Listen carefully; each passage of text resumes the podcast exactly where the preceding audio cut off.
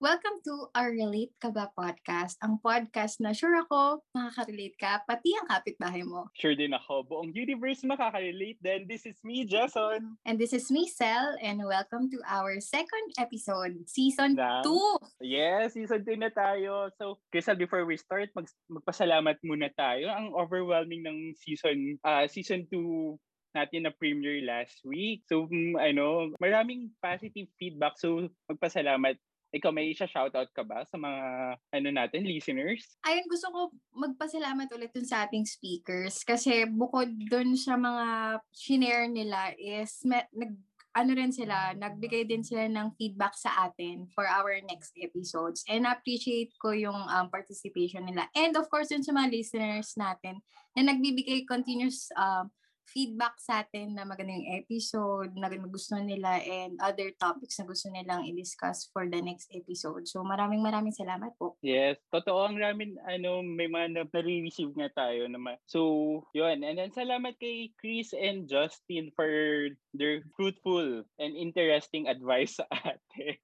na-pressure, na-pressure ako doon, Crisel, na parang mapagpatuloy natin to. Pero syempre, dapat chill lang tayo. Happy-happy lang. So, ano, Crisel, for, for tonight, for tonight ba, or for this episode, ano bang na, ano, pagchichikahan natin tonight? Actually, yung episode natin for tonight is parang medyo extension na rin siya of our first episode. We'll be parang getting to know um, more of ourselves din beyond our profession. So, meron tayong international guests. Yes, pero yeah. bakit bakit feeling ko parang ako yung guest nyo for tonight? for tonight, ba? Pero hmm. ayun, Jason, would you like to ano, introduce like ano lang, simple introduction kasi I'm sure um mas gusto nating marinig sa kanila yung ano natin ngayon. Current oh. ano. Go. Hindi kasi alam mo ba ano to? Uh, networking to, i-encourage ka namin na ano na mag-work na abroad. Di, di ka inform? Ako, ako pala talaga yung target. Akala ko kasi ano, medyo na ano, So yun nga nadinig nyo po mga ka-relate na parang for today, for this episode, meron tayong dalawang guests. International na naman tayo. So we have guests from Singapore and Dubai. So let's all welcome Architect Adrian and Architect Naisa. So guys, pakilala kayo. Go. Ikaw muna, ano, Adrian or ano ba, paano ba naman ikaw tatawagin? Tamps na lang, Tamps. Tam. So, hello sa mga listeners ng Relate Ka Ba? My name is Architect Adrian Tampolino currently based in Singapore. Yun nga, Singapore-based, Manila-raised. Yeah, I'm, I'm, I'm an architect by profession. Of course, here in Singapore, I'm a practicing architect. And in the Philippines, I'm an architect then and a real estate broker by license. Mm-hmm. And uh, ano pa ba? I, I guess ayun, two years in Singapore. Yun, yun lang, yun lang, yun lang muna. Mamaya natin introduce yung napakahaba niyang curriculum vitae. Gusto naman sa uh, di ba? uh, uh, for our next, ano, ito naman yung ano, magpadako tayo sa Middle East. Okay, let's all welcome Architect Nisa. Hello, hello guys. Good evening, good morning, good afternoon kung kailan kayo nakikinig ng ka ba. I am Architect Nisa Reyes Jimenez, currently working as a BIM specialist for interiors dito sa uh, Dubai. And um, I'm also a part of uh, the architectural organization which is yung ating pinakamamahal na UAP um, under but under Abu Dhabi chapter naman. Abu Dhabi chapter talaga kasi ako uh, pumasa. So doon kung saan ka yun usually kasi ang ano dito sa sa Middle East kung saan ka pumasa na chapter automatic doon ka doon ka rin ma-affiliate. So yun. So mm-hmm. Abu Dhabi chapter and then pero yung work is nasa Dubai. Five years. Five years na dito sa Middle East. Not sure if hanggang but onwards or or sa ibang yun. Ayun Parang nire-recruit ka, ano, atin na sa, ano, sa SG. Baka tumalon ka. Baka natin kung, tumalon. kung may, ano, kung may uh, hiring sila Jason or sila kuya. sila Tams. kung may hiring, why not? kung may hiring, ah, ano yung CV ko handa na. O, di ba? Baka naman yung mga Singapore ang mapupunta sa Dubai. Baka mag-reverse uno tayo doon. So ano, kamusta pala? Ah, yan, nakilala na natin ang ating mga guests for tonight. Tonight, this morning, this afternoon. Kamusta? Kamusta? Ikaw muna, Crystal. Kamusta ka dyan? Feeling ko talaga ako yung guest. Kasi ako yung taga- ako yung ano, Philippine chapter, ganyan. Ano ba? Kamusta? Um, ongoing vaccinations dito sa Pilipinas. Yes! Kasi Yes. ako, Congrats. la- nalayo talaga natin sa ano. Tapos, ganun pa rin, um, June na, so tag-ulan na, nag-umpisa ng umulan and wala namang masyadong ganap pa ngayon sa buhay-buhay. Kayo ba, Jason? Dito, matagal ng tag-ulan dito sa Singapore. Parang, eh, hindi naman maintindihan yung weather dito. Though, ongoing naman vaccination. Pero, unfortunately, wala pa yata schedule. Wala Hintay pa pa namin ng mga announcement. Pero yun, work from home pa rin ako. Buti ka nga work from home eh. Ako hindi. ano, ah, ba- by age, yung vaccination namin dito nila, Jess. Oh, by age. Mm, Dito yes. naman, wal, wala na, uh, nung mga first quarter ng, ano, nag-start ng vaccination, first quarter of the year, by age din. Actually, nag-start last year, last quarter. And then, right after nun, mga early this year, yan, by appointment na, regardless kung anong age mo. But then, ini-encourage dito lahat na mag, ma- ma-vaccinize na, ma- ma-vaccinate na, sorry, ma-vaccinate na. And then, a- ewan ko kung sa inyo magkakaroon ng penalty sa mga taong dinidelay ang pag, ah, yun nga, pagkuha ng vaccine. Though yung iba, syempre, syempre, kunyari, buntis ka, hindi pwede, or yung mga may other medical conditions exempted. Pero yung mga iba tao kasi parang, you know, may mga skeptic pa rin eh. So sa mga taong alanganin or talagang sinasadya na hindi magpapavaccine unless mandatory by the government, baka magkaroon ng penalty in, in the near future. So, ewan ko lang kung pati sa inyo i-impose yung ganun. Ayoko na pala lumipat dyan. Ayun na, medyo strict din talaga. Medyo strict. Kamusta ang weather, Ate Nice? Kasi kung dito sa amin, pa sa inyo, umuulan. Start na actually ng matinding summer. Humid na siya actually. From June, aabot yan ng mga early September or September. Ganun. So matagal-tagal din. Dito natakot yung mga taong lumabas. Kasi talagang iba Mahapdi. yung ibang klase. Oo, mas gusto mo pa yung summer talaga ng nasa mga nasa ah, Southeast Asia. Iba, iba yung init niya dito. Mahapdi na humid pa. Sama nyo ng humid. I think humid din naman po sa Singapore, no? Pero kasi mas maraming puno dito. Oo, sa bagay. Dito kasi talagang, you know, Dubai with sands talaga. Dubai with love. yung iba-iba yung dito, yung araw. Feeling namin ka- kapitbahay namin minsan yung araw. mukhang ikaw talaga, Ate Nice, ang lilipat sa Singapore. Kasi Kung nung may sinabi mo, opportunity, why not? Kung may opportunity, Oo. why not? kasi kasi yung mukha ni Tams kanina nung sinabi mo na ay ah, magiging humid na yung ano sabi niya ay parang na, nawala sa isip Nawala. niya yung Dubai dreams. Na-experience ko na kasi yun kasi nga lumaki ako sa Jeddah. Oh, Kaya yan alam pala. Oo. Na- Alam na alam niya yan.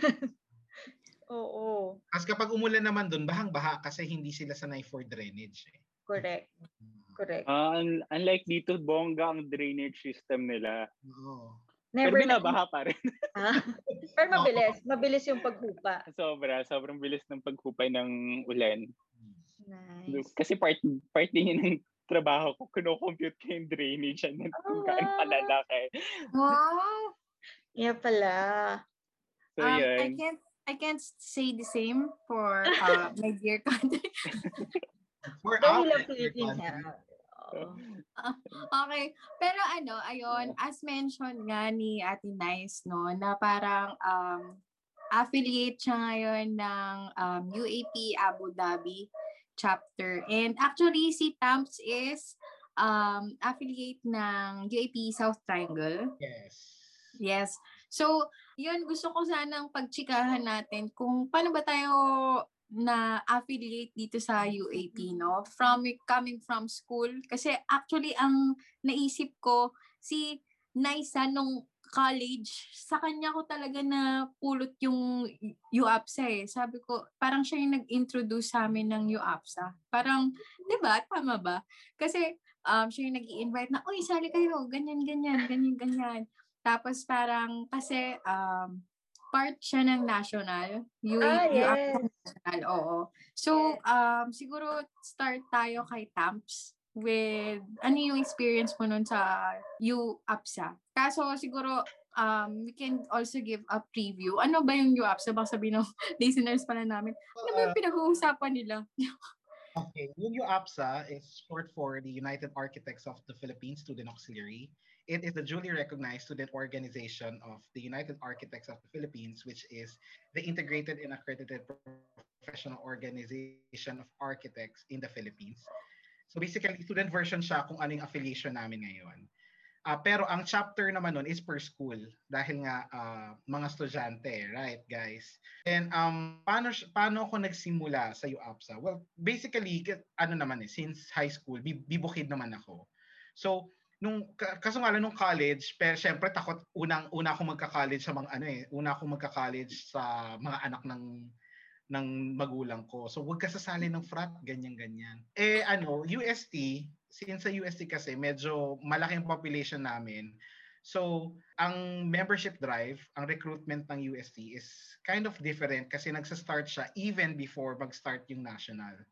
Kasi sa sobrang dami, syempre target mo sana lahat maging member. Parang nandun lang sila, niyaya ko ng mga ate kuya ko, yung mga seniors ko noon. Una, hindi ko dineded, dinededma ko kasi ano, sabi nga nanay ko, huwag kang magfa-fraternity. Kasi tingin ko sa lahat ng org, fraternity.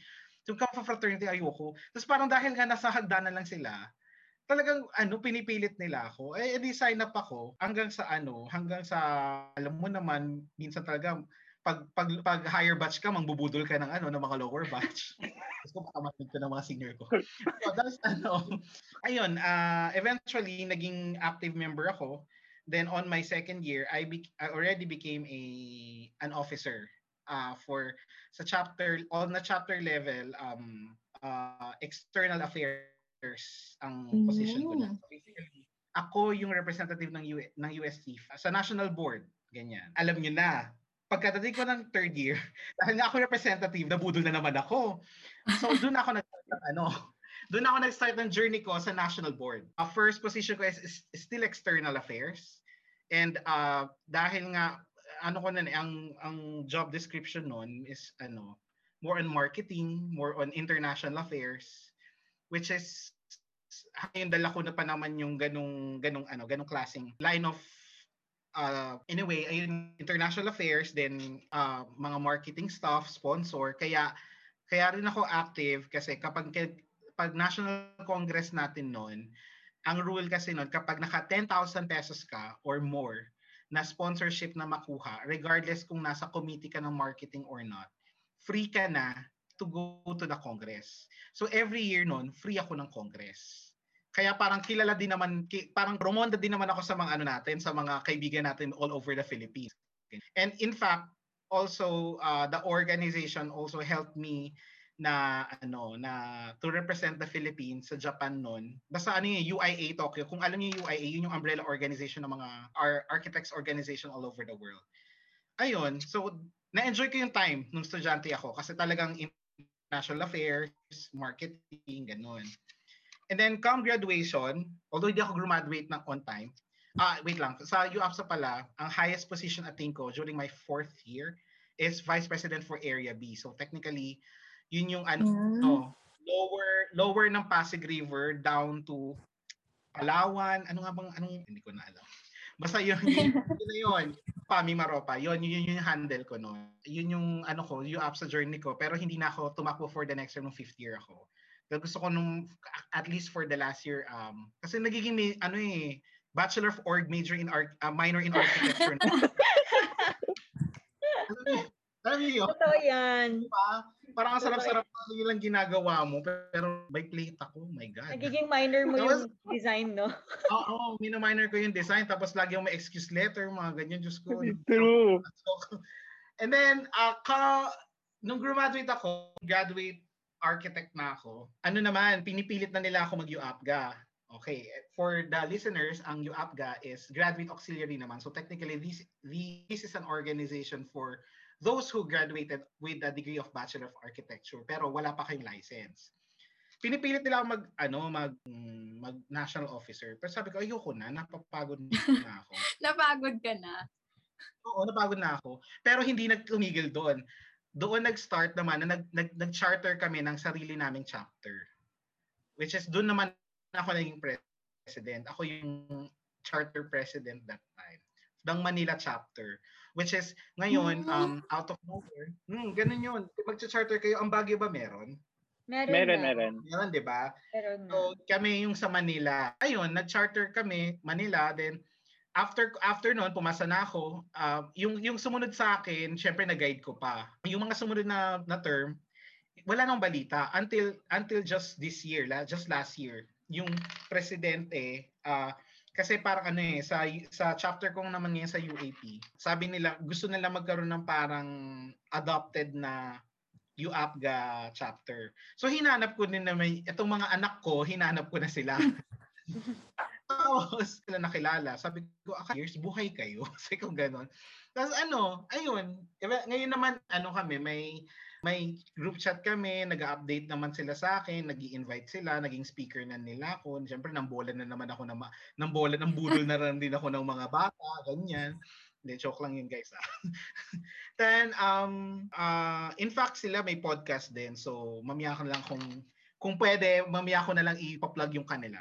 So, ayun. Then, nung pumasa ako, pumasa ako, marami naman akong choice ng chapter dahil bilang taga Cavite ako, pwede namang Cavite chapter. Kung galing ko USC, pwede naman Manila Atelier. Pero kasi tinanong ko yung mga classmate ko kung nasan sila. So doon ako napunta sa sa UAP South Triangle naman, um, kilala kami sa chapter na umiinom lang. As in, notorious lang na happy.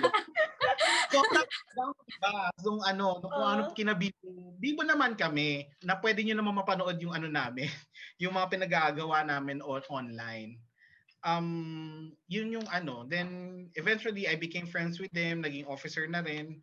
Before ako umalis to Singapore, uh, secretary nila ako, but dapat na isa pa akong term, but I have to turn it down kasi nga gusto ko na pumunta dito. Then, pandemic came, may rason na naman sila dahil online na lahat ng GMM. Correct. Di, gagawin ka na lang naming ano, binudol na naman ako netong mga to. Gagawin gagawin na lang ka na lang namin international ambassador. Wow, international wow. ambassador. So, wow. ngayon ko lang ngayon ko lang natinig yung ano, oh, may, yung term true, parang ginawa talaga nila specifically for you. Oo. Oh, oh, para lang mapa-oo ka. Bongga. Parang po, okay, fine, sige. Ayan. So, ang function ko ngayon as interna well, technically, it's a subcommittee. Parang pina, binabrand lang nila ako as ganun. Pero ang ang work ko naman is uh, more on sa GMM din naman. Then every October, yung biggest event ng chapter namin which is Arctoberfest kasi nga mahilig kami uminom instead of October pe o October Arctoberfest. So yung buhos ng CPD points nandoon, international speakers nandoon. Ayun, ganoon. Actually yung Arctoberfest ah, Jason, na, ano yun, pinanganak yun nung nasa nasa anthology kami. Kasi sabi namin, sabi namin, nasa ano ko, nasa ano kami noon, tawag doon sa 2019. Oo, Oo Intramuras, Intramuras. Oo, uh, 'di ba? Tapos yung isa kong ka-chapter naka ano, umiinom lang kami ng sila ata halo-halo kami milk tea, yung chat to chat pa nga yung nandun eh. Wow. Alala ko, 'di ba? Mabait. Chat to chat. Tapos ano, sabi, sabi nila, paano kaya kung may ganito tayo, no? May may ganito yung chapter natin. Tapos pangalanan natin Arctoberfest. Natatawa na lang ako kasi nagpaplano kami pero yung isa hindi niya alam na seryoso kayo. Pinas, na hindi hindi niya alam na paalis ako ng Pinas. Mm. Kasi, kasi yung ano, yung yung week ng anthology, it was a week before ako umalis. Tapos, oo, tapos okay, that year, di ba? Face-to-face pa sila. Ah, uh, syempre, wala akong GMM na ma-attendan kasi nandito na ako eh. Ang nangyari nun, nagulat na lang ako, pagdating na October, tinuloy nila. Ayun. Tapos, nung, yun nga, yung pandemic nga, ang nangyari, dahil nga nagkaroon sila ng rason para hanapin ako, una, in-interview pa ako, kamusta daw yung pandemic dito. Hala, the following week, ako na yung host. Ano na? Budol talaga. Pero okay lang naman. Masaya, one year na nagra-run yung show namin. Usually, before it was a week, weekly thing. Ngayon, twice a month na lang siya. Which is uh, June 11 yung next episode namin. So, invite ko kayo. Ganun. Ayun lang, yun ang aking kwentong UAP. Yun. Ayun, teka ah, kasi alam ko yung iba nating listeners hindi RT. So parang sabi siguro nila, ano yung GMM? Guys, yung GMM ano, Ah, General Monthly Meeting. Ayan. Since meron kami mga organization, may GMM kami para mag-meet kami regularly. Hmm. Ikaw naman, nice. Ano yung ano, um, nabudol ka rin ba? Kasi parang since since nung nagkaabutan tayo sa school, ikaw yung nambudol sa amin. Mm, true. Mahal lang So- yan, ang budo. so, so, so ikaw, um, ever since, ganun din ba yung naging ah, proseso kung bakit ka na-introduce sa UAP? Oh, actually, ano naman, ever since high school, medyo active ako sa mga Mm. uh, organizations. But as a member lang, never ako nag-run for any parang any higher of uh, ano sa mga officers ganun. And then um first year member pa rin, active member pa rin. Alam ko hinikayat kami ni architect Patano, kung di ako nagkakamali, na mag-join sa UAPSA. And then, or si Architect Tony Yanez. Yung second year, uh, na-meet ko si uh, Ate BJ Florendo. Ewan ko na ki, abutan, ah, naabutan niyo pa siya. Pero si Ate Aba, BJ, naabutan oh, pa. Eh, medyo sisteret-sisteret ang peg namin nila Ate BJ noon. And then, nag-decide sila to run for, yun nga, um, as UAPSA officers. So, since close kami, tinanong niya ako kung gusto ko. Ayaw ko noong una. Kasi parang, bago lang ako, anong gagawin dyan? Hindi ko alam ang ginagawa dyan. As a, ano, as a officer, ganun. Heto pa, so, gusto niya, ang position pa agad is VP Wow! for operations or ko alam ko ano yung or internet parang mga or for events I'm not sure kung ano na pero alam ko VP tapos sabi ko hindi ako nag-reply. Hindi hindi ako umoo tapos hanggat flinad niya ako nasa isang subject ako noon eh. Hindi mag-stop yung phone ko kaka kaka-vibrate. Dahil fina-flood niya ako ng message tapos nung na ano nakulitan ako umuo na ako doon siya nag nag ano nag-stop ay sorry sira ata yung phone ko sabi Lesson. Oo, so wala akong choice. O sige, tatakbo lang naman, baka naman di manalo. So at least pa- parang pinagbigyan ko si Ate BJ. Oh, sige. Ayun, nanalo. so, so pero ang promise naman niya is i-guide niya ako through the process. Which is ginawa naman nila. And help uh, thankful ako doon sa naging batch ng officers nung uh, for that fiscal year kasama sila Ate BJ, sila Ate Gladys, um sino ba ang president namin noon? Ate Carla. Mm. Ate Carla ang president namin noon. Ayun. So maganda yung support system ng batch na napuntahan ko as as a first time ano officer. So maganda yung experience. Nag nagustuhan ko siya kasi ah masaya pala tapos pupunta kayo ng Manila for the national convention. Ayun, ang saya. Tapos yun nga mamimit mo yung mga iba't ibang ano din ka ka UAPSA mo ka other or other RT students Ayun, so yung network mo doon, dum- unconsciously, ah, dumadami na rin pala. Dumadami na yung kakilala mo.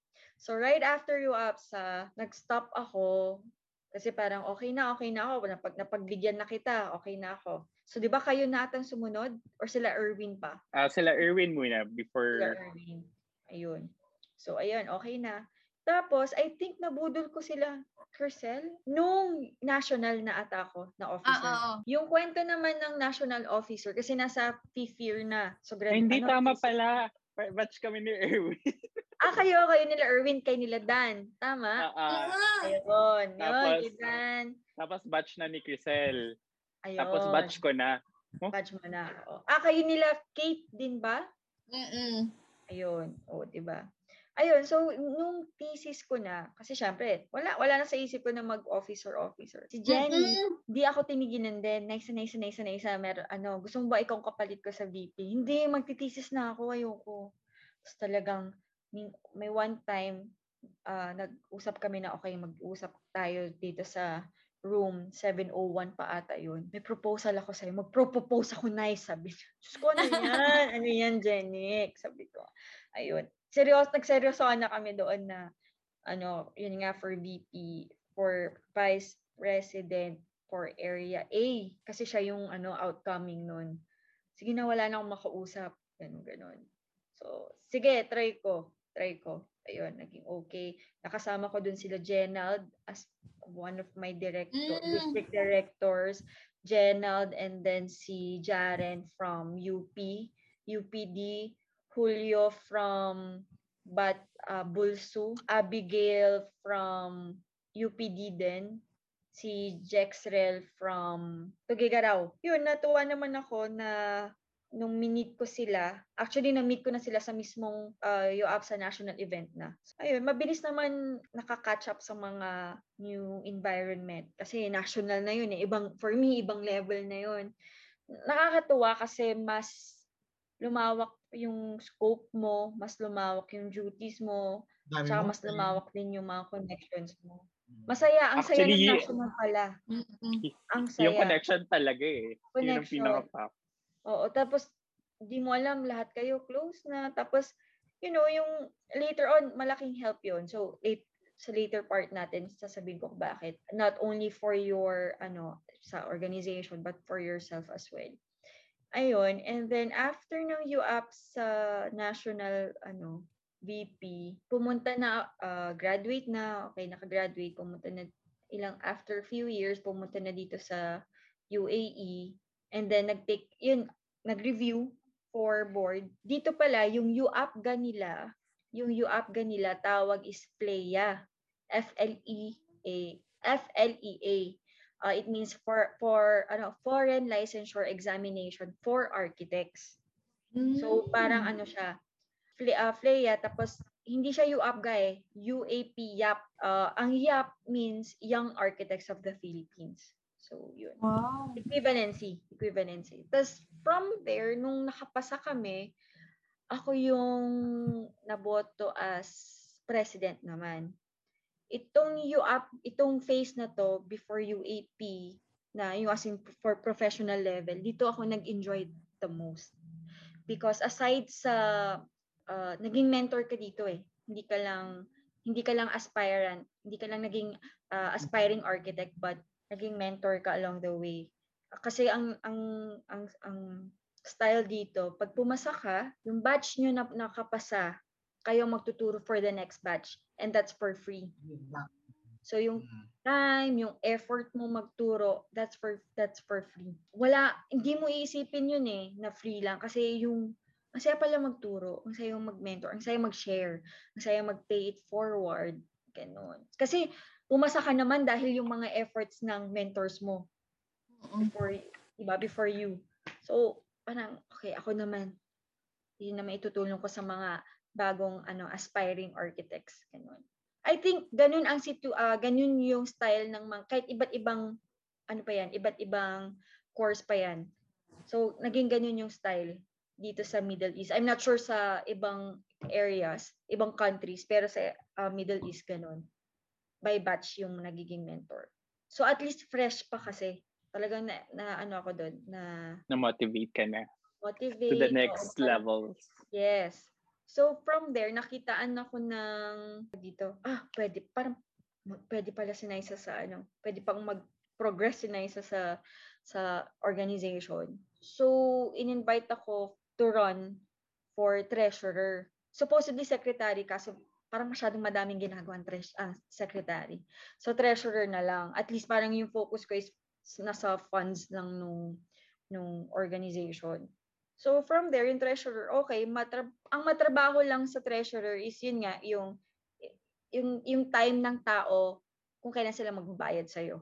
Minsan, yung wala pang pandemic, pre-pandemic, ang ginagawa ko, nag, nagsiset ako ng certain time and place, and then, dun, sila magbabayad sa akin.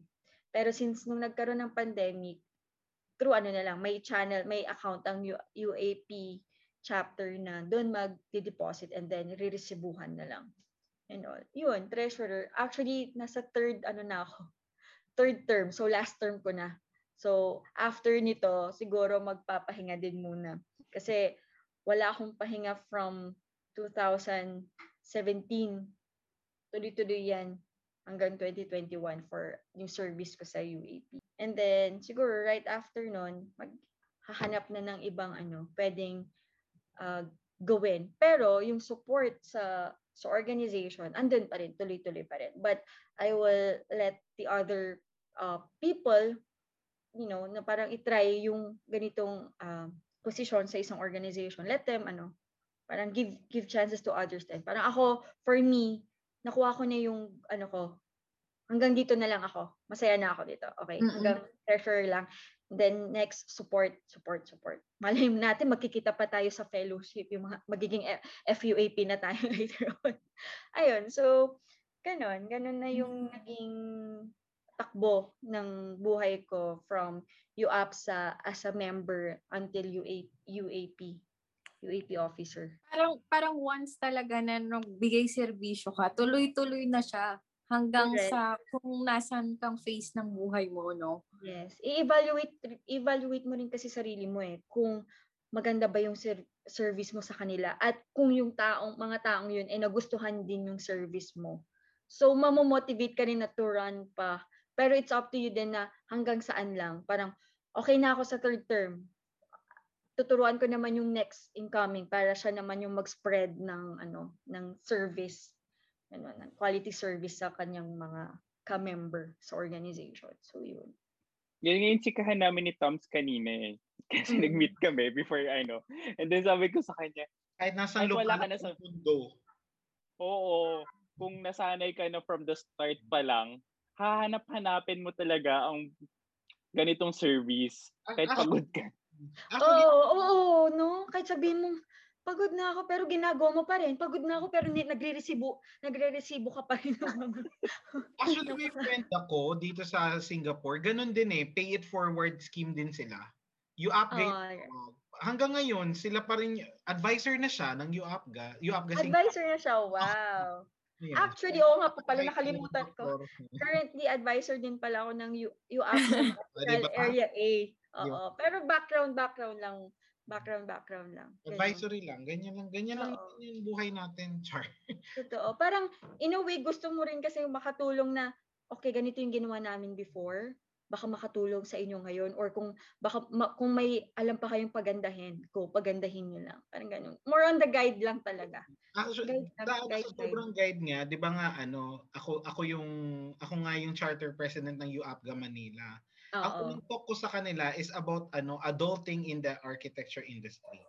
Kasi alam ko alam ko dadaan tong mga batang to sa phase ng quarter life crisis, ganyan tatanungin nila kung ito ba yung para sa kanila. Tapos tat- gusto actually ang gusto sana nila is yung topic is about uh, working abroad. Sabi ko, ay ayokong ayoko kasing tanggalin yung ano, tanggalin sa kanila yung yung spark sa mata nila na baka na na baka kasi inisip nila wala nang pag-asa sa Pilipinas. Syempre Mm. kanya-kanya namang face yan eh, kanya-kanyang trip yan eh. So sabi ko, na lang 'yun. Ang ang gusto kong ibahagi sa inyo is how to adult in in the industry or how to adult in life in general. Guidance counselor, ganyan. Ano naman eh. so, so ano pala, tayong apat is ano, um, organisasyon, organisasyon naman na budol ng WAPSA. wow. so. Kami Pero ni thank you ah. Thank you sa inyo at sinuportahan nyo ang pagbubudol namin nun. Ayan. Kayong sumunod, di ba? how to budol the budol. How to master the budol, di ba? Yun pala yung title ng podcast na to. How to budol the budels. Good times. Tsaka ang kinaganda, ayun, ayun na nga, syempre kami sa Manila noon, tabi-tabi lang kami halos ng school. Regardless kung area A or area B yan. Hala, sila na magkakadate. Hmm. Ah, Diba? Naging dating, Oo, dating app nagkikita pala. Ano. Actually, yan din yung, ano eh, way ko ng panghikayat. Malay nyo, nasa UAPSA lang pala or UAP ka ang iyong Oo. soulmate, mga gaganon, para lang talagang mamotivate mo. May kilala, may kilala ako, ka, ka ano ko, ka, ka chapter ko, pero ang nakatuluyan niya nasa nasa Visayas, ganyan. Ay, Ay, wow. wow. Science chapter, I like it. 'Di ba? Isang congress lang. Nag-meet nung ano, congress, mga ganon. yung mga nakikinig na architecture students dyan, ano, isang congress lang yan, promise. Kung wala face to face, ma- malas nyo.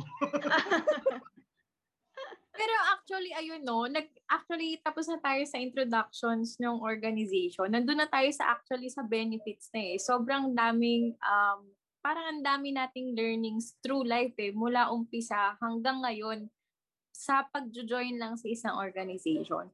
So, dun sa mga nabanggit natin na benefits, ano yung um, pinaka-favorite natin? Kunyari, um, sa akin kasi parang katulad ngayon, no? Ngayon na magkakasama tayo, socially kasi sobrang laki ng connections na makukuha mo with just joining in an organization. And this is general, ah. hindi lang sa RK, hindi lang sa ano. Pag nag-join ka sa isang organisasyon, ang dami mong makikilala. And from that, uh, more than friendships and yung sisterhood or brotherhood or kahit anong hood yan, is andyan yung pagsasama nyo from school to outside to life in general na. So, kayo ba, ano pang mga benefits na panghikayat natin sa people na like for students, for example, about joining organizations. Kasi yung iba mahiyain. Di, I mean, di ba tayo, kaya tayo nabudol actually.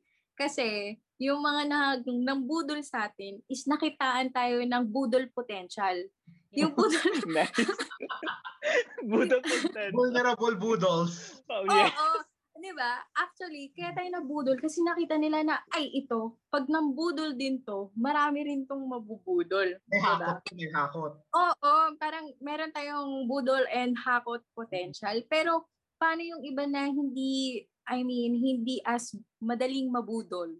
Hindi Or yung iba parang skeptic, oo, 'di ba? Parang paano pa mahikayat yung mga ganitong tao? Tamps, sige. Ako ano, masasabi ko lang sa mga estudyante, especially estudyante or kahit hindi estudyante in terms of joining organizations, um first of all, uh your network is is your net worth, 'di ba? Rega- kasi ano eh, regardless kung pareho kayo ng profession or baka iba ka iba kayo ng uh, walk uh, ng walk of life, connection pa rin 'yan. At the end of the day, uh, well, uh, no man is an island. So, 'di ba? mat- matutulungan ka niyan or makaka or matutulungan mo din siya. I- sooner or later magko-cross yung path nyo kasi naniniwala ako na yung ano eh, nagkita kayo for a reason. So maybe not now, maybe someday, 'di ba? Tsaka hindi lang ano eh, hindi outside oh, mamaya na yung outside siguro ng ano ng professional life. Ano eh, bukod naman siguro bukod din sa UAPSA, marami rin ng mga sinalihan and they're still my good friends, ganyan. Ngayon, ano kahit sa Singapore ako, nagtatanong sila na, uy, may friend ako naghahanap ng arkitekto, kaya mo bang ano? Sabi ko, oh sure, sige, sige design lang. Ah, edi may sideline ako kahit nandito ako sa Singapore bukod sa ano, bukod sa trabaho ko dito. Mm, an- ano pa ba? Friendship. Yun, marami. Mar- sa, sa mga ano friends ko sa UAP sa pala, guys, yung mga magli-listen sa inyo. Pasensya na kung hindi ko na kayo maalala kasi ang dami talaga. hindi ako nagpalit ng Facebook. Totoo. Diyos ko, ilang taon na akong nag-serve sa UAPSA. So, ayun nga, um, friends, maraming, or maraming friends, ganyan. Ah, ano pa ba? Yun nga, network is net, net Yes. your network is your net worth and friends. Yan, I yun yung, agree. I agree on that. Saka ano, then- um, Mm. Leadership potential, kasi importante siya ngayon eh. 'Di ba? Totoo. Importante siya ngayon kasi the world need a lot, the world needs a lot of good leaders. So, eto naman, kapag sumali naman kayo, may ano ano naman 'yan, ah, may learning, may learning learning opportunity 'yan to be a great leader or to be a great conversationalist, ganyan. So, ayun. I think yun yung magagandang aral na na, na mapupulot mo in joining such organizations regardless kung saang organization man yan. Your network is your net worth. Yes. Nice. Ikaw, ano, nice. Parang, ano naman yung sa tingin mo yung parang pinaka-beneficial sa'yo? Especially right now na working na tayong lahat, nasa iba't ibang bansa na tayo. Ano yung parang nak- nakita mong, ano, parang advantage to you na parang sa tingin mo, mas, ah, maging advantage din sa mga listeners natin? Actually, kasi pag naging leader ka or a part of that that um circle, ma-enhance yung, alam mo yung pag yung parang public speaker ka ba? Mm-mm. confidence mo na how to speak, yun, speak confidently, ayun. Is siguro, uh, I'll give one very specific example right now. Be, at tayo, uh, example, we're looking for jobs. And then when it comes sa jobs, yun, as is o sa'yo, yung connection, um, yung connection mo. So, kunyari, marami kang connection. So, marami kang chances, ano mo yung chances of winning na magkaroon, ah, ma- ah, hiring kayo, sige, pa-apply, o sige, oh, or naisa dito, ap- ah, hiring kami, apply ka, o sige, okay. So, okay, andun ka na sa one, first step niya.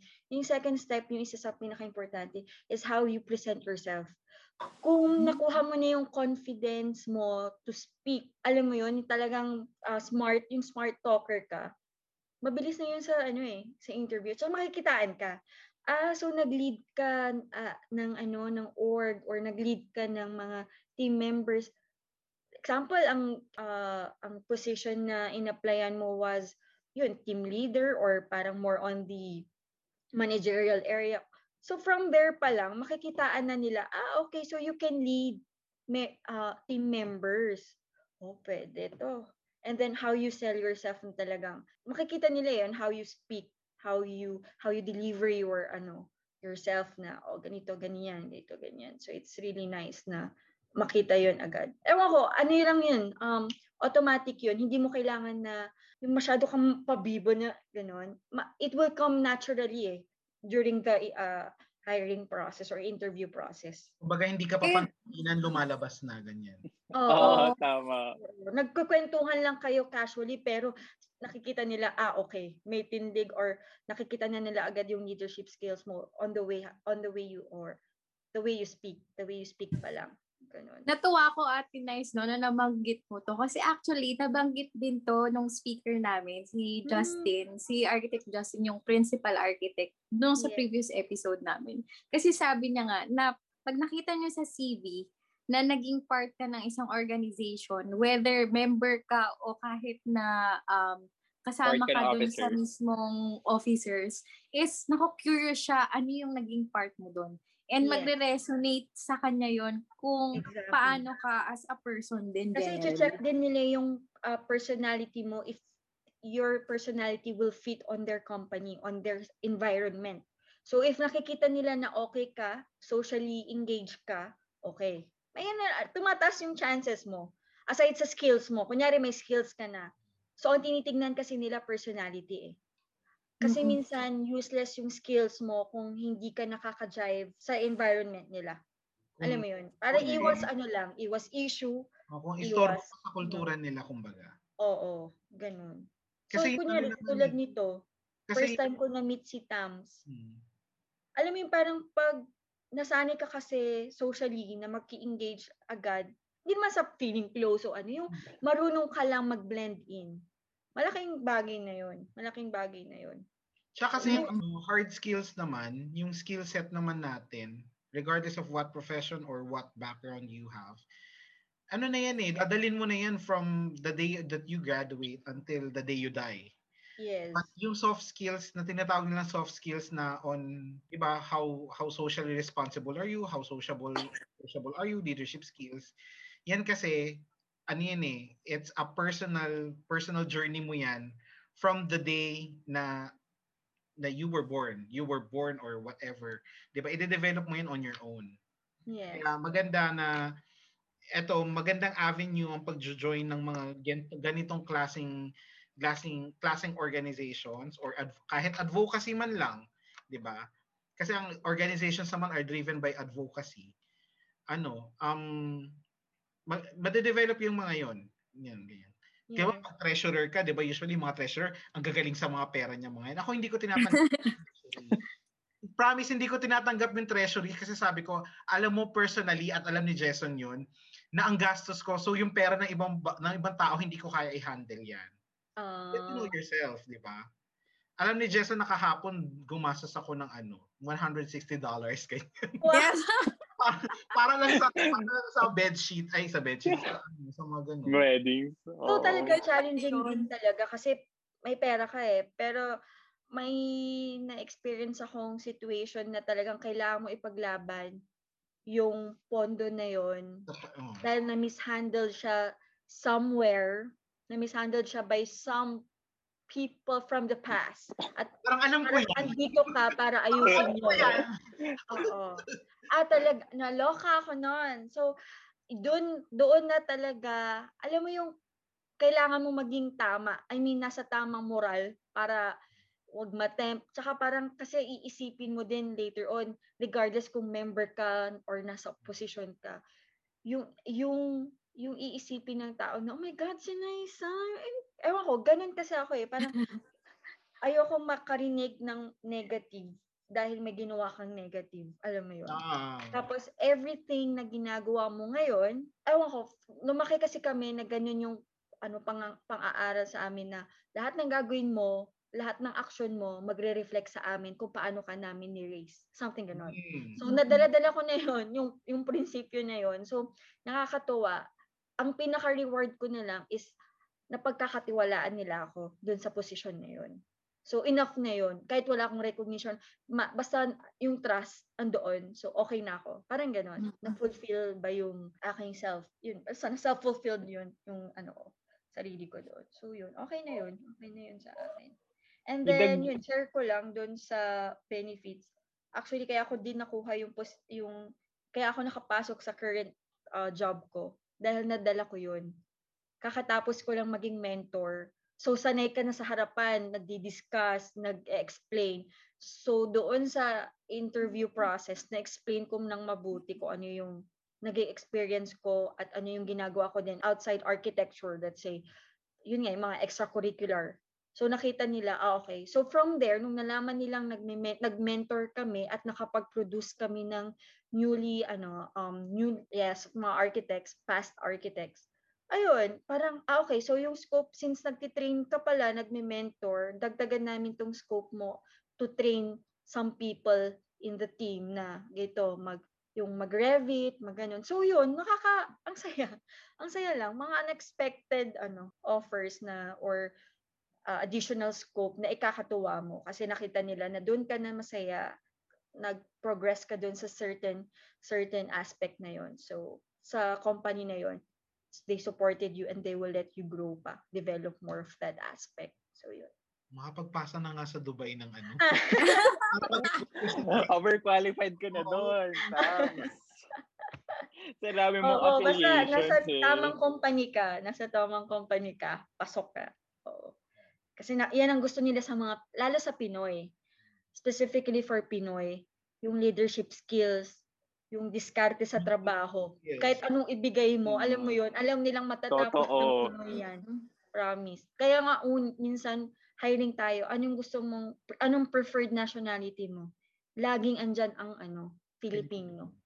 Regardless of Mm. what um what position, basta may ano. O, Crisel, alam mo na. Kaya nga eh. Kasama siya sa Ako hire, talaga, sa nagpo, nag, ano, nag-hire ng mga ano. And, nakikinig na ako. and to add ha, and to add iba ang ano, iba ang rate ng Filipino compare sa other competi uh, competitors natin sa Asia. Uh, Oo. Di Ay, actually, parang ganito rin yata sa Singapore. Ah, iba yung tingin nila for Filipinos and then medyo iba rin yung rate na binibigay because they think yes. Filipinos parang um kaya natin kahit anong iba to sa atin. So kahit anong side ka ipunta. Like me parang dito hindi naman archi ang ginagawa ko which is mechanical, electrical, Di ba? And diba? then Parang, nakakapag-adapt ka biglaan, parang wow, kaya ko mm, pala. ka- Mga ganon. kahit stress na ako, adapt pa rin tayo ng adapt. Pero to add yung mga sinabi nilang ano, advantages, I think ang organization or what, parang natitrain ka to handle stress and then uh, grace under pressure.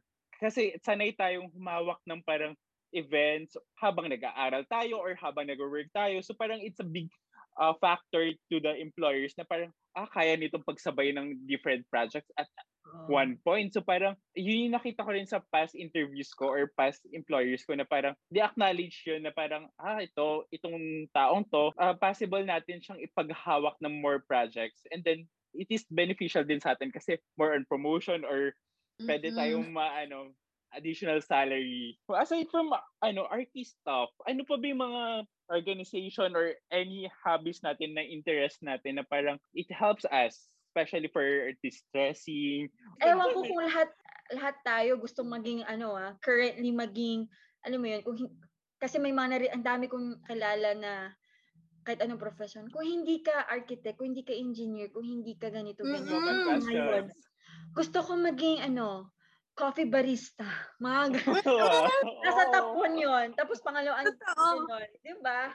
Parang lahat, parang, ang saya kasi, ang gusto mo ngayon as you go older, or as, as you get older, parang you want peace, gusto mo calm Chill. lang, chill. Eh, parang nakikita natin lahat yun sa mga kapihan. Tapos yun ang una-una gustong makita sa kapihan, yung ambience, kung chill lang ba ang vibe. Parang masarap mag ano, no, magkape sa kanila sa Dubai. May coffee corner sila dyan sa bahay. Kunti na lang si Tamps talaga. Oo. Ma- Feeling ko nga next week, andito na siya. Magta-turn over lang siya. And then, andito na. And then, ano, isa sa pinaka serious serious natin i-check, serious um serious uh, health check is yung sa mental wellness natin. So, one of those things ngayon na chine-check talaga namin na dati hindi naman kami nag-yoga. Dati hindi naman kami Mm. nag-meditate. Ngayon parang ganun na eh, ganun na yung yaya eh. Parang hindi na, yung mga jogging na yan, hindi naman kasi talaga natutuloy. Pero yung meditation, yung yoga, ayan, yan yung parang isa sa mga nakikita kong um, matuloy-tuloy na hobbies. Kapag may ano, may submission, yun, syempre medyo no, nawawala yung yung Konting. OT, ganyan. Oo, yung mga ganyan. Pag OT lang, pero kapag katapos naman, pag hindi OT at pag may time, parang yun yung mga go-to. Hmm. Kung hindi sa kapihan, more on sa meditation, yung para lang ma-release yung ah, stress mo, ma, ma, ma- yung mag, ma- kumalma yung mind mo, mawala man lang yung ano. Kasi gagaan eh, gagaan after. So yun. Kailangan mo rin talaga ma, ma- ma-regenerate yung yung body and mind. Ikaw, Tamps, parang parang yung isa sa mga hobby kanina na nabanggit, shopping. Ay, bangga. Uy, baka isipin, ba- is- baka isipin ng mga listeners, wala mapaglagyan ng pera. Hindi, ano Kung naman. hindi ka afford ng Dubai, ha? Oo, hindi. Ano, laging ako Petso de Peligro, eh, kakasimula pala ng buwan. Petso de Peligro na. Hindi, ano naman, ang problema ko kasi ngayon is hindi ko magawa yung mga hobbies for the reason na ang daming restrictions sa Singapore. Pero kung Mm. walang restriction, malamang naglalaro na kami ng friends ko ng frisbee sa saan to? Sa Tanjong Beach. Pinipilitan nila ako mag-bike pero kasi dahil nga may, dahil nga may news na may na, nategi sa pagbabike, natakot ako. So, tsaka ano, tsaka budol na naman, bubudol mo na lang akong bubudol. Siyempre, bago bagong equipment yun. Bibili ko ulit ng bike, ng helmet. Oo, magastos. Tsaka magastos yung ano, magastos na tawag dito. Magastos na hobby. Mm-mm. Ah, siguro ano, sabihin natin yung sa UAP ginagawa ko na lang ding hobby kasi nga dati pangarap ko maging broadcaster. So kapag nag-ano kami, nag ay nag-news, nag-show kami. So para talagang broadcaster yung kung paano i-way ko siya i-broadcast. Although hindi naman ako lagi yung host kasi depende yun sa i-produce na show. Pag ikaw nag-produce, ikaw din host. Eh kapag bibo ka, nakakapagod. Sa'yo lang. STC, sorry ah. Kasi nakakapagod talaga. Alam niyo ko na yun. Then, um, shopping, ano, pagkasahod. Pagkasahod. Shopping sa mga ano, parang mga furnitures ba? Furnitures, mga... Oo, kasi kakalipat ko lang din ng ano. Ah, yeah. Kakalipat ko lang din ng room. Tapos Oh. first solo room ko. So, nagpupuno pa ako ng kwarto. Gusto mo talaga yung peaceful na vibe pag Oo. ano, or yung ano, conducive sa yung ano, work from home pa rin po. Ay, hindi pala kayo work from home pala. Hindi, si Jason ang work from home, ako hindi. Tapos ano pa ba? Ayun, siguro yun. Oh, kung open din siguro yung mga ano, dance studio. Malamang Yes. Sa friend ko. Dancer pala si Tamps. Oh, Yeah. Your TikTok ko. Charmer TikTok. Follow Sige, me at i-plug mo yun mamaya. Oo, wala, ah. wala. Yung TikTok mo ah. ba, ano So, lang, tama pala yung friend ko, no? no, more on, huwag kang ganyan. ano, ano lang, sabihin natin, nire-revisit ko lang din yung mga bagay na, yung kumbaga before ako maging architect is, ah yun yung mga bagay na ginagawa ko. And then other organization outside, ano, outside UAP. Kasi ang for now, advocate ako ng smart city. Smart letter C. Kasama ako sa organization la as an advocate kasi uh, for smart ano siya, Philippine based naman siya. Pero dahil nga bala ko na mag-masters ulit, I'll, I'll have another shot on masters kahit online lang. um, makakatulong sila because uh, yun, yun talaga yung reason ko. Alam naman nila yan. Kaya, kaya sinaman, uh, na, napili nila ako as one of their advocates. Yun. And then ayun, same, same benefits. Actually, mas ano yung maraming ang benefits to kasi yung para mag-aral ka ng mga data analytics, ganyan, free mm-hmm. for Oh girl, ano malaki, malaki na ano, malaki na ang kitaan ng construction pero mas malaki pa rin ang tech. Alam niyo yan. Mm, sobra. Kaya ano, laban-laban tayo sa mga ganyan. na, ano, a new mentor kasi yung ano namin, kumbaga yung head ng organization is is another mentor to na mag-guide sa akin for this new venture. So ganun, mga ganung bagay lang. At the end of the day, as I said na kailangan nga um, yun nga hindi hindi lang siya magbe-benefit for you professionally but you you personally magbe-benefit ka naman talaga. Ikaw, Jason, anong ano, hobbies mo ngayon? Hobbies ko ngayon, wala. bukod, bukod sa mga pitbahay. Ayan, true. We, chika minute pala to. Iba naman share mo.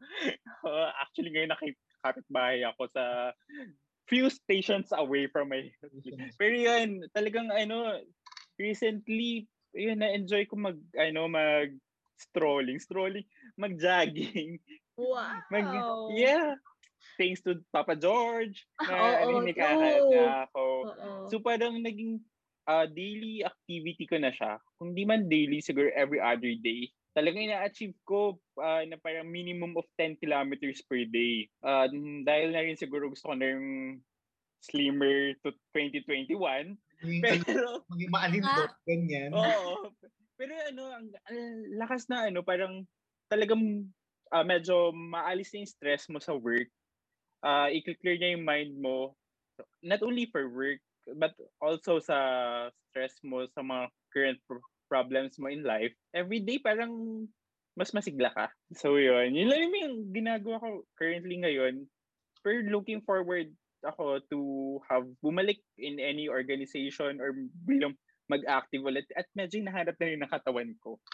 Uh. Yun. So hanggang ano lang ako, uh, events organize, organizing ng mga birthday parties ng mga kaibigan. So yun na lang pinakamalapit na ano na ginagawa ko as of the moment. Ikaw ba, Hazel? ano, ano ba pinagalabahan ko? Ito, itong podcast natin, di ba? True, yan ito, pala itong podcast. Ito sa mga podcast. ano, um, uh, recent pursuits, no? Parang nag-ano rin naman siya, parang born din siya from actually yung service orientation natin na na-develop natin through the years na dahil din sa pag-join natin sa organization. Yung feeling mo na nagsiserve ka sa others, gusto mong mag-inform, gusto mong um, to let others know about a whole different ano world, 'di ba? Kasi nung parang nung nag-join tayo ng organization, ang dami nating nakilalang tao, ang dami lang interest, ang dami mong nakita na possibilities. And I think yun yung parang isa yun sa mga pinakamagandang benefit na nakuha natin na nadala din natin hanggang ngayon dito sa ano sa pagiging generally uh, member or uh, ano kasama sa organization, 'di ba? And kudos pala sa batch nyo noon. Kayo ang I think pinakamaraming activities noon. Parang kada buwan yata may activities tayo noon.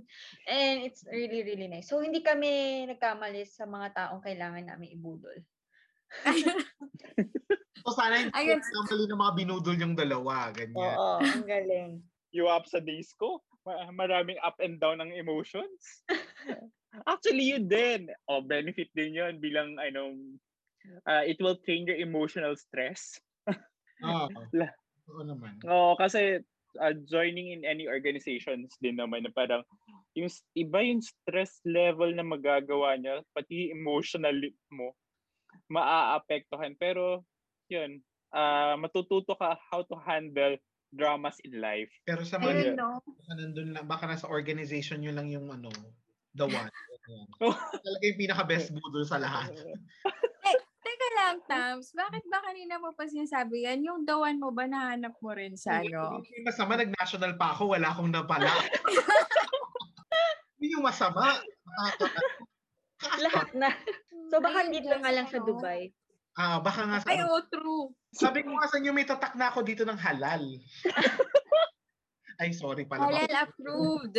Oo, halal approved. So, na-discuss natin. Actually, ang dami natin napag-usapan about hindi lang sa UAP, hindi lang joining an organization, pero how it develops us through life eh, no, Jason? So, feeling ko, ano, I'll go ahead with kung ano yung mga points na nakuha ko from Tamps and Nice, no, Jason? So, Oo. ako, ang napulot ko talaga, and ang pinaka-favorite ko is yung parang pay it forward na scheme na nakukuha natin. Especially yung na-mention ni Nice yung pagdating sa mga other architects na name-mentor, ganyan. Kasi parang hindi mo yun coming from college naman, hindi mo ma-imagine yung sarili mo na ganun yung gagawin mo after eh. Parang mapapansin mo na lang through life na parang yung mga people na na-surround sa'yo is parang helpful sa'yo. Gusto mo ring ibigay yung help na yon sa tao around you. And hindi lang yun sa kung ano yung pwede mong i-offer eh. Parang na-challenge ka din na, ay, pwede kong mahon tong skill na to for others. Parang ganon. Ikaw, Jess, anong pinang-favorite mong lesson or sinabi nila? Yun, yung feeling ko yung, ano, yung galing kay Tams. Na ano, your network is your net worth. Tama ba? Tama, tama, di ba? Mm-mm. It's your net worth. Oo, oh, totoo naman kasi yung mga taong kasama mo is dyan manggagaling ang pera, guys. Totoo yun. Kala lang natin walang benefit. Ang pera, kabuhayan, ganyan. Mm-mm. So, parang kailangan natin kumapit sa mga tao. Kasi, di ba, pera na naman. Kapit-kapit. Pero ano, guys, know the people you are, kinukuha mong network. So, parang from this episode, yun nga, parang natutunan natin na parang paano tayo nabudol ng mga tao. So, parang from there pa lang, inaalam na natin kung sino yung kailangan natin lapitan or sinong kail- people to trust with. So, parang, Jason, feeling ko, what you're trying to say is, yes, wow, in English mo din naman. the people uh, you surround yourself with parang Yes. affects your growth, your development, and how you want to develop then generally. Choose your. Feeling mo talaga. Or choose Best your kita. Oo, Yes. tama. Yun yun. Yes. So ano, aside from sa ah, amin ni Crisel, yung mga pulot namin, parang ano ba yung mabibigyan yung tips for students, young professionals, and then parang to our listeners? Una na natin si Nice.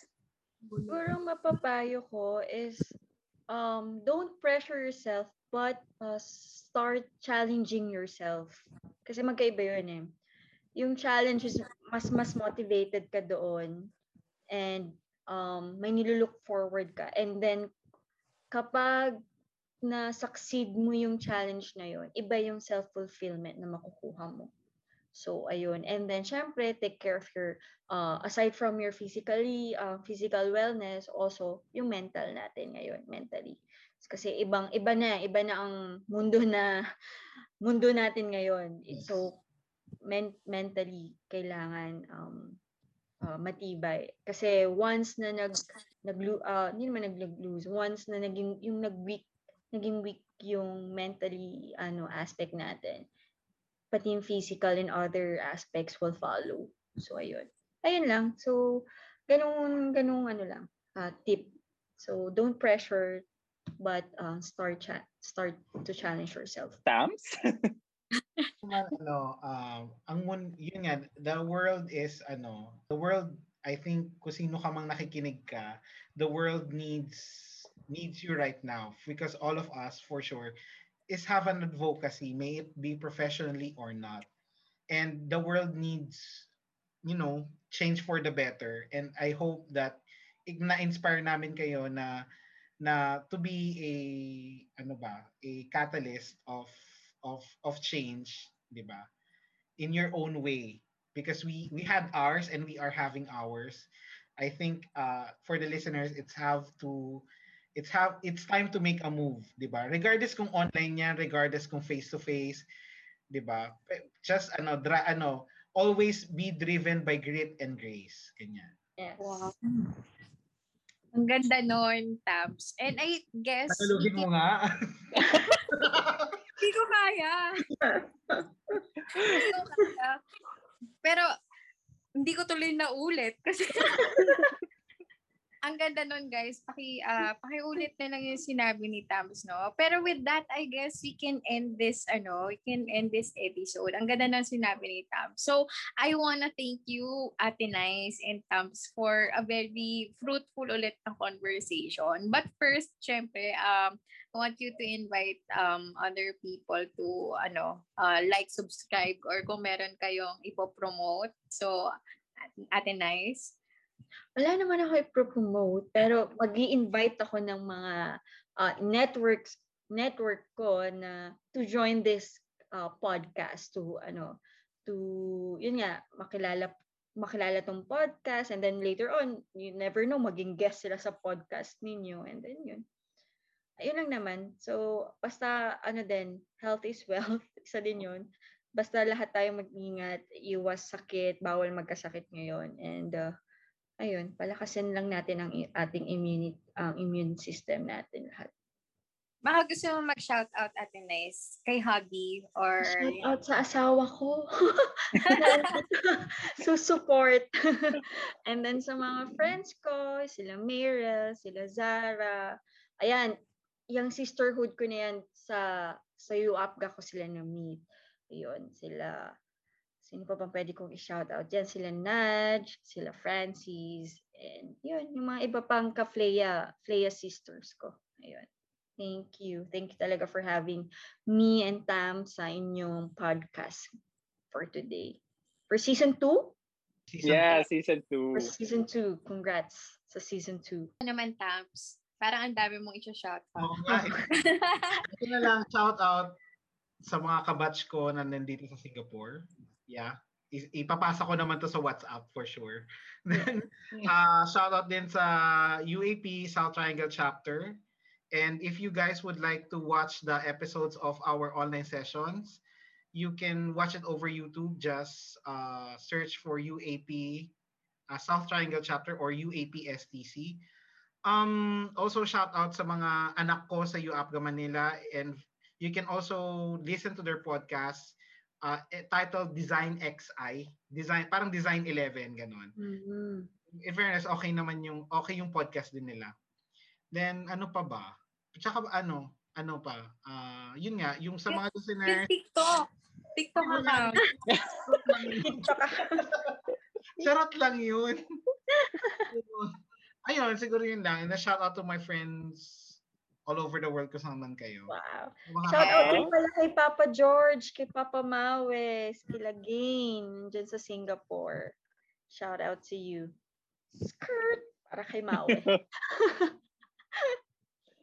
Ayun. Grabe, another fruitful and nakaka-enjoy na no. From medyo serious sa episode 1, medyo nag-ano naman tayo, nagpaka-chill and chikahan session tayo. So, ang gandang balance lang din nito, no, Crystal? So, guys, um, for our community, Facebook community, follow us on Facebook, Relate Ka Ba Podcast. So, join lang kayo. I-try pa rin talaga namin ni Crystal maging active doon and then para magkwentuhan pa tayo ng mga ganap natin sa live. Ha, Crystal? Uh, shout out din kay RJ Suyom. Bakit wala ka dito? uh, sasabihin natin yan sa kanya. Uh, ikaw, Crisel. And I once again I want to thank Ate Nice and Tabs no for accepting our invite and of course our listeners na nakikinig pa rin sa atin lalo na ngayong umabot na tayo sa season 2. And of course, dun sa mga interested to start their own podcast, you can go to anchor.fm and register. And meron silang easy tools to use if you want to start your own podcast. So ayun naman guys, um, we want to thank you for um, listening and ano pa ba, Jason?